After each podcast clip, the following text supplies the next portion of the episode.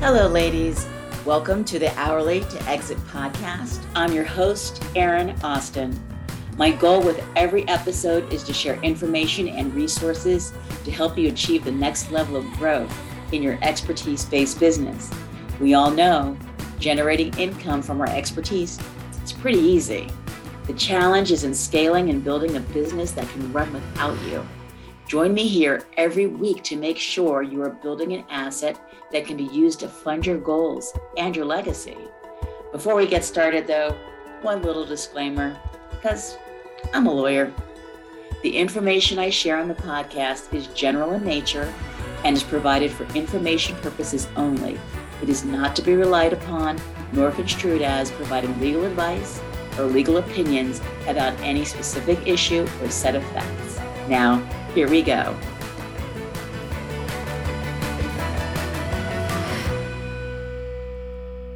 Hello, ladies. Welcome to the Hourly to Exit podcast.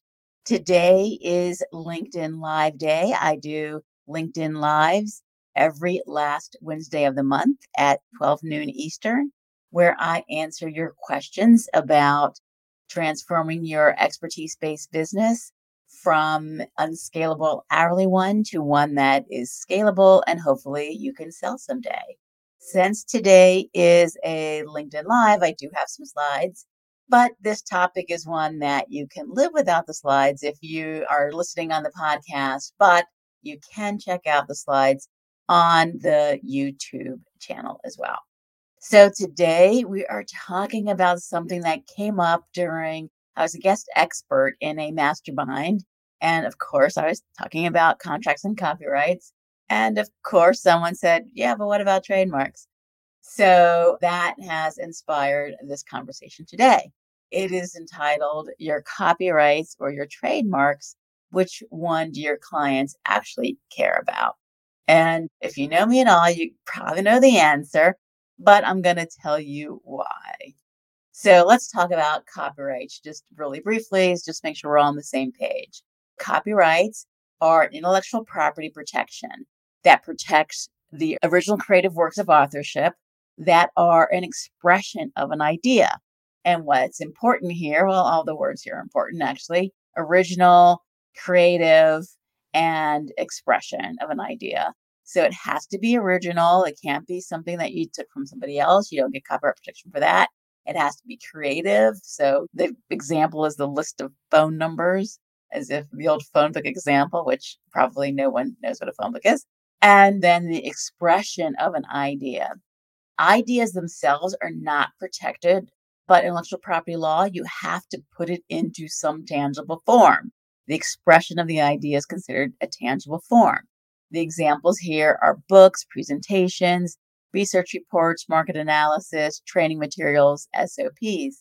And so once you create something with your idea, so you put pen to paper, figures to keyboard, brush to canvas, once you create something that's original, then it is eligible for copyright protection.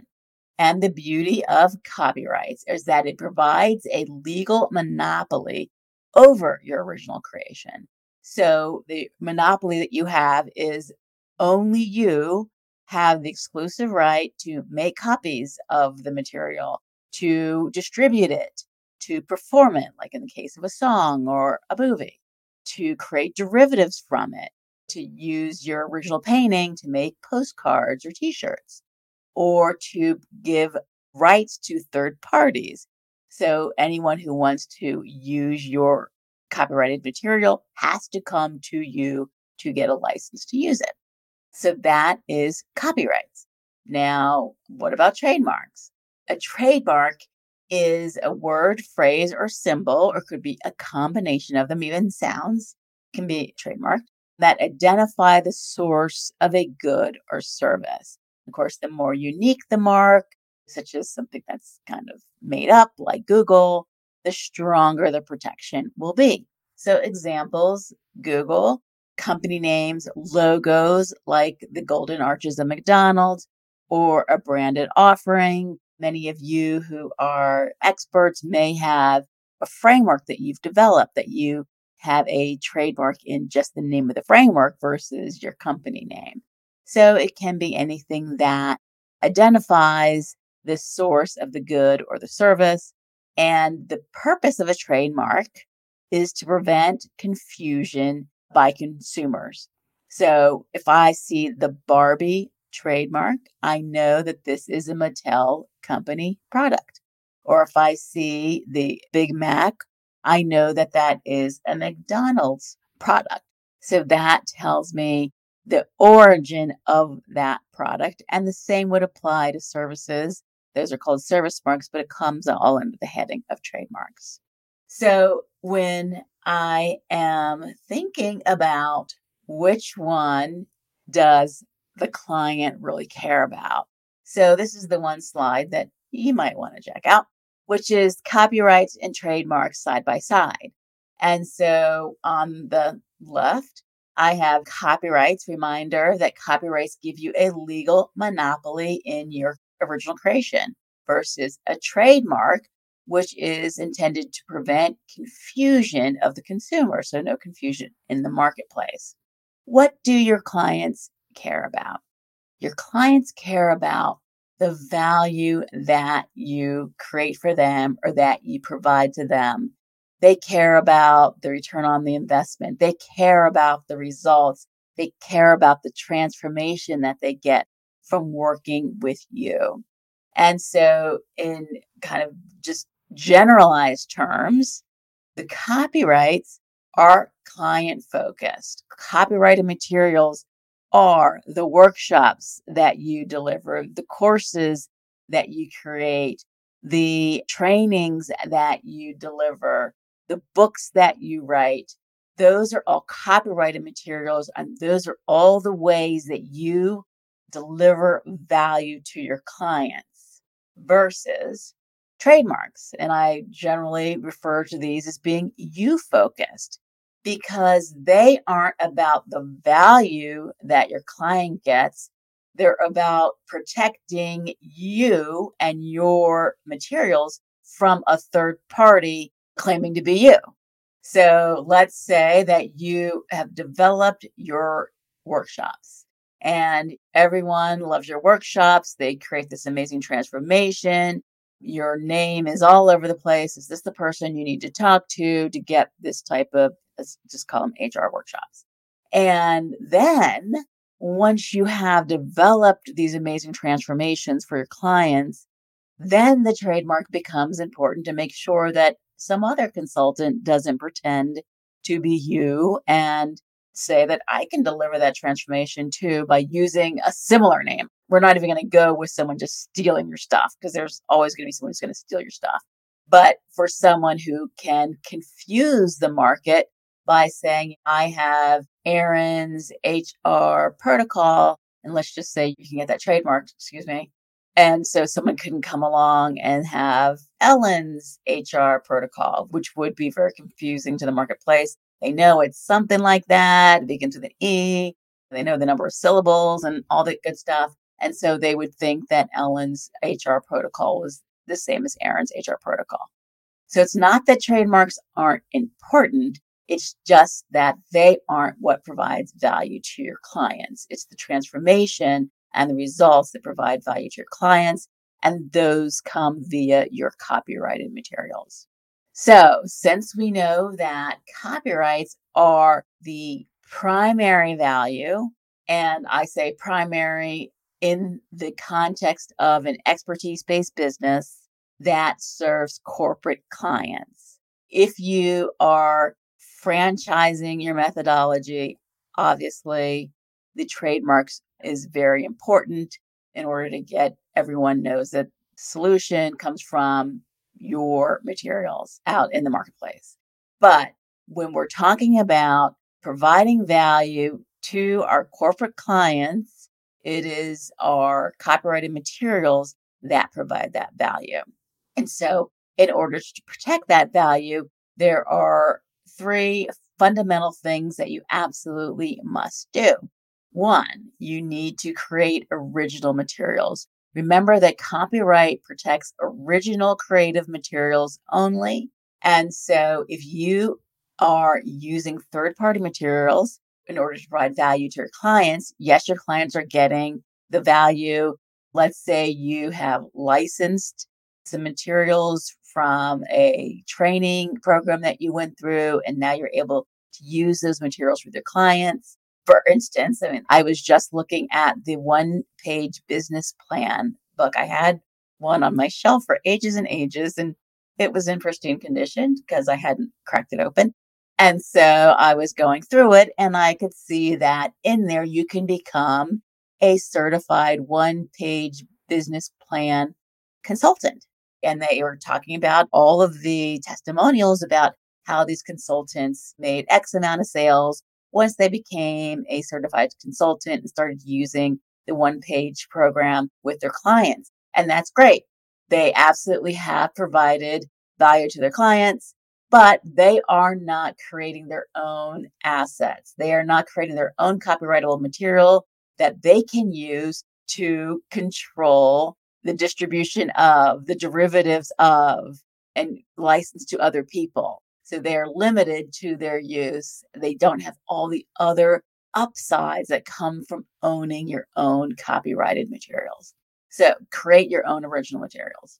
Secondly, you need to register those that are revenue generating. If you're anything like me, you're constantly creating materials. You're writing posts all the time. You're recording podcasts. You're doing stuff on LinkedIn, being a guest expert inside of someone's mastermind. You're creating deliverables for your clients. You're having someone on Fiverr create logo for you. All the ways that copyrighted materials are in and about our businesses. But we don't register all of those in the U S Copyright Office. It's not rocket science to do it, but there is really no reason to register something that you wouldn't enforce in a court of law, frankly. I mean, this is my opinion. Some people might choose to register absolutely everything, and it could depend on how valuable you consider your non-revenue generating materials. Like, for instance, let's say you have a book that you're literally giving away. Say it's a white paper, you're literally giving it away. And so it is not directly generating revenue, but it is a very important lead magnet. It's part of your authority.